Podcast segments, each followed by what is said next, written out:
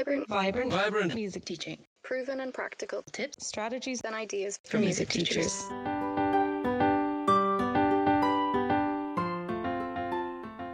You're listening to the Vibrant Music Teaching Podcast. I'm Nicola Cantan, and today we're talking about making your music book budget stretch that little bit further.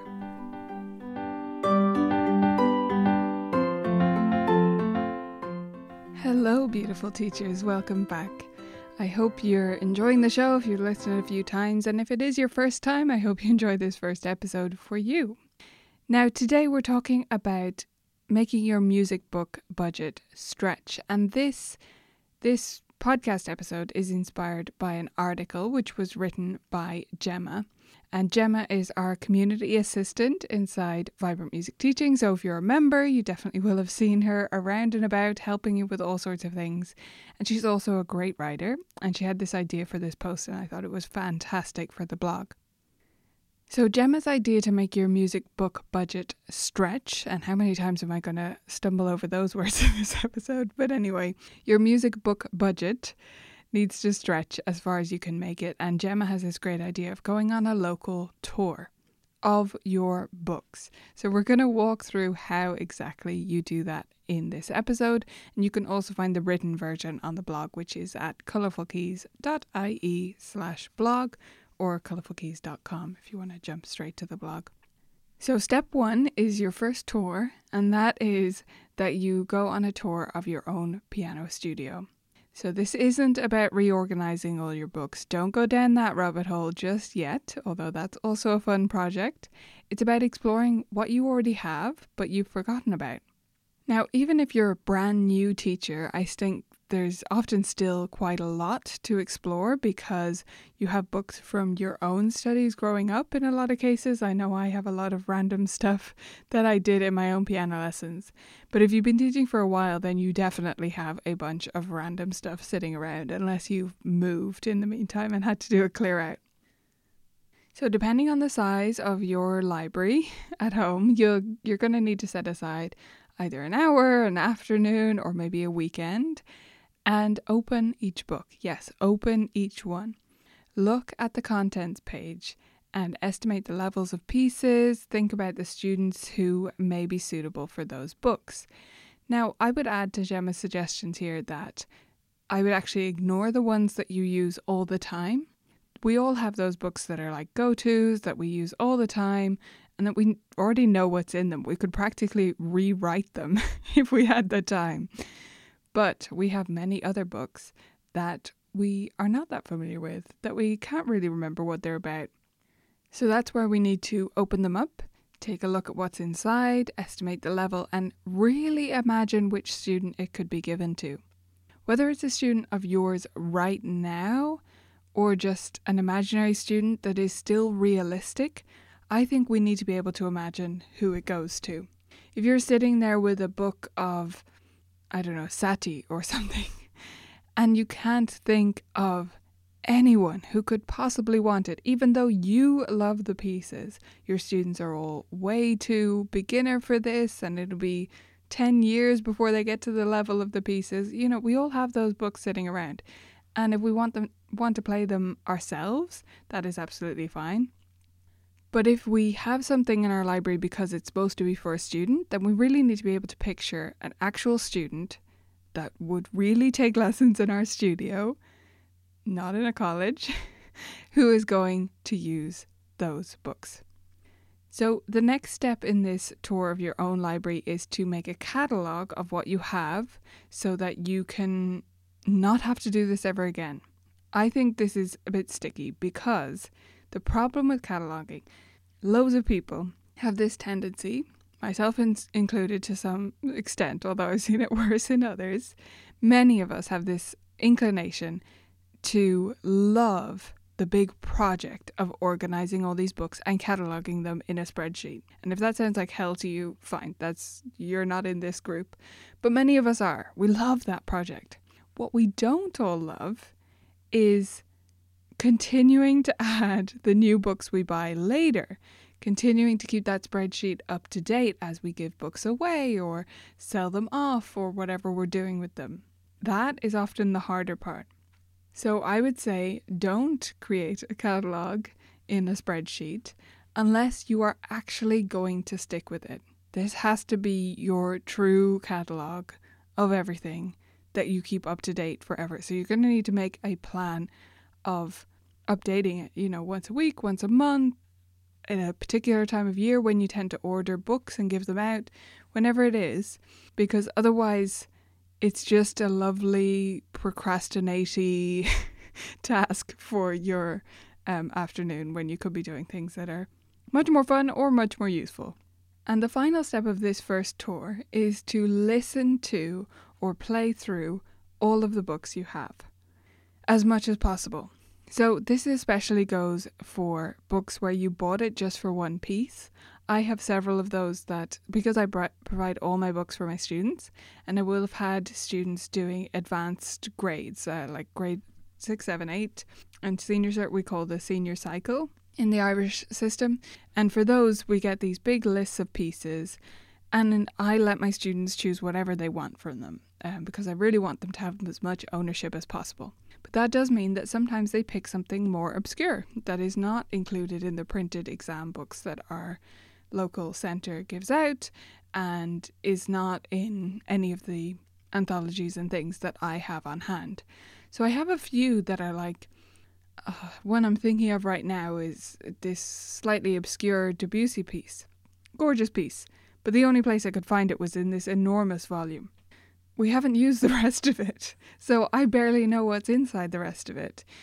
And because it was for a grade 8 exam, I was perfectly happy to buy that volume for the student to use for the exam, but she didn't need to keep it forever. So I have this huge volume, barely know what's inside it. So I think it's a great point that if you did buy those books for just one piece or for some particular reason and you haven't played through the whole thing, Take the time to do it, at least excerpts of it, at least chunks here or there.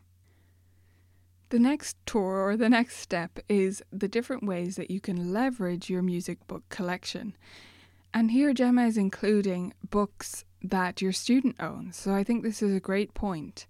You may have a student who has books who they've only learnt one or two pieces and then you got excited by something else together, and so they never revisited the rest of that book. If that's the case, we need to pick those out and find a way to use them. If they've gone way beyond that level at this stage, they can use them for sight reading, but we need to find some way to use them, to make them useful, because they're full of beautiful pieces of music that we need to do justice to, I guess. Besides just using them for sight reading, Gemma suggests um, that your student, if your student doesn't like a few pieces, you can use them for score studies, for chord analysis, for ear training, for theory assignment. You can get really creative with them. Now, this is honestly not a huge problem in my studio because I'm pretty careful about this now, but I, it used to be a problem. I recognize it. this is something that I resolved um, quite a few years ago at this stage by making sure that any book I give my student they really are enthusiastic about at least half the pieces in the book. That I can really see them loving at least half. Because otherwise, it is just not worth it. And I get to make those calls because I am providing all the books as part of tuition. So it gives a lot, me a lot more flexibility in that area. If you are curious about that system, you can look up, we have a podcast episode about it. I call it All Inclusive Piano Fees. We also have it on the blog if you're interested in looking there. So, because I'm doing that, it means that books are better value for our whole studio. And if I start using, you know, resources in terms of sheet music that are worse value, sort of more expensive, then that is going to mean we need to put up tuition. So I try to do parents a favor and keep it really good value, and that includes a lot of books. I don't go in for single sheet music purchases in a lot of cases. The only really time I do that is when a student wants to learn a more current pop piece and then in those cases the even if there is a book that includes that piece it's normally not as good value because they normally don't like the rest of the pieces in the book. So that's the time I will use sheet music. But otherwise if a student is starting a book it's because they are in it because it's a method book or because they love at least 50% normally like 80% of the pieces in the book.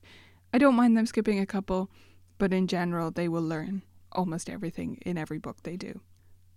Now, having said that, I'm also not afraid to take a book back off a student. So if we start it and find that they don't actually like the pieces that much, even though they seem to at first when we discussed it, or they're too easy or too hard, I will just swap it out. I have no qualms about doing that. So that's why the books that they end up keeping are the ones that they learn a lot from.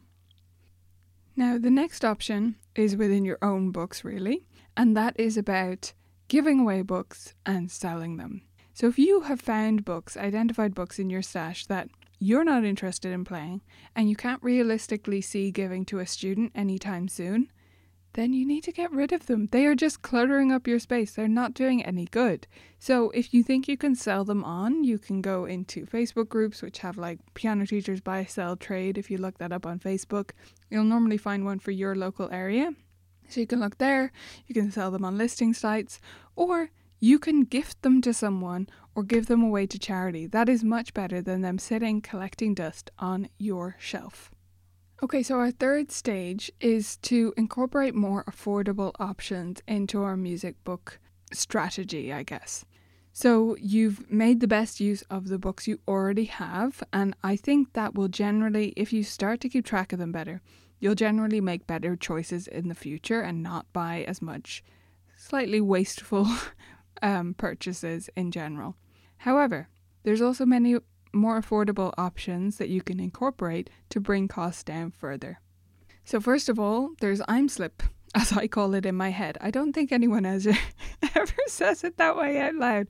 Do you know when you do that? I know this is a tangent, but you know when you do that, like um, if you've read Harry Potter, people saying Hermione um, for Hermione, and even in one of the books, she kind of phonetically spells it out. But yeah, in my head, it's IMSLIP, but IMSLP is what I mean. IMSLP, which stands for International Music Score Library Project. So this is a free website where they ha- they list out of copyright music. Now you do need to be careful that the piece you're using and choosing is in the public domain where you are because copyright does change based on country so look up your the the relevant copyright. But yeah if it's say over 70 years and definitely if it's over 100 years since the composer's death then it will usually be on IMSLP IMSLIP and you can find it there and download it for free. Now sometimes it's definitely worth paying for a good edition of things. I'm not saying this eliminates any need to buy proper scores like printed books of the classical composers or anything like that but sometimes you just need some form of edition, and so you don't need to go and buy an expensive edition. Also, we spoke about the buy, sell, trade groups before, and if you have those in your area, they're a good place to shop as well. Local music teachers may be selling things off, giving stuff away. There may be music schools in your area that burn through things that you could use then as studio copies or as sight reading material. There's many places where you can get music books secondhand and it helps them live on that a little bit further. And then there's also discounts. So we have several discounts available inside Vibrant Music Teaching for members, such as Piano Safari, which is many members' favorite method, my myself included. We have a discount for Piano Safari materials. We have dis- discount for Rote Repertoire by Samantha Coates, and a few others. You can also take advantage of programs like the Sheet Music Plus, Plus one and the Music Notes one. If you find you do buy a lot of digital sheets, then check out those memberships because you can save a bit of money by doing that if you are a frequent user of them. So, those are your three stages to the tour. I hope that gave you a sense of how you can make your music book budget stretch a bit further and how to make the most of the money you have available and the books you have available to you. If you have more tips, we would love to hear them in the comment section underneath this article. So go to the blog colourfulkeys.com and you'll find Gemma's article right there.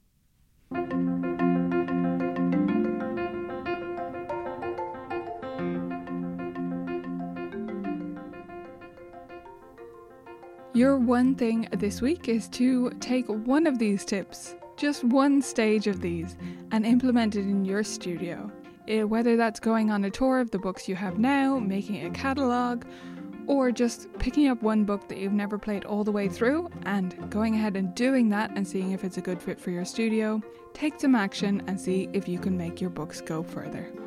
That's it for this week, beautiful teachers. I hope you enjoyed this episode. I hope to see you around Instagram and in the comments on the blog in the meantime. And otherwise, I will see you back here next week.